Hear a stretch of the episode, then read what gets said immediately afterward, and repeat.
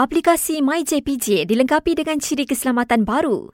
Menteri Pengangkutan Anthony Lok berkata, pengguna perlu masukkan nombor unik untuk mendaftar. Setiap orang punya lesen memandu ada satu nombor unik di belakang lesen mereka. Jadi semasa pendaftaran itu dia mesti ada nombor ini baru dia boleh daftar akaun dia.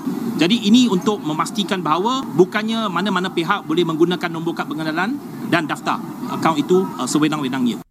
Setakat ini, kira-kira 2.8 juta pengguna sudah mendaftar dengan aplikasi berkenaan.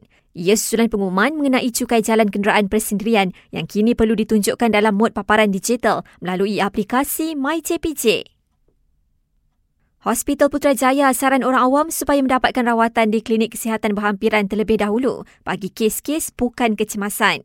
Ia bagi atasi isu kesesakan di Jabatan Kecemasan Hospital berkenaan dan beri laluan kepada pesakit kritikal yang memerlukan rawatan segera.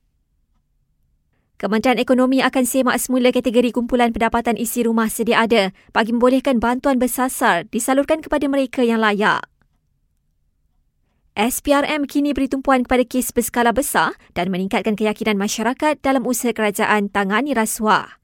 Jelas Perdana Menteri, kerajaan juga akan memperkasa undang-undang berkaitan bagi melindungi pemberi maklumat yang mendedahkan sebarang aktiviti rasuah.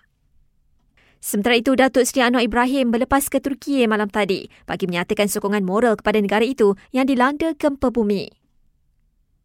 Perhilitan Pahang tangkap seekor gajah di kawasan Jalan Balak dekat Lipis dan operasi pemindahannya ke habitat asal akan dijalankan dalam masa terdekat.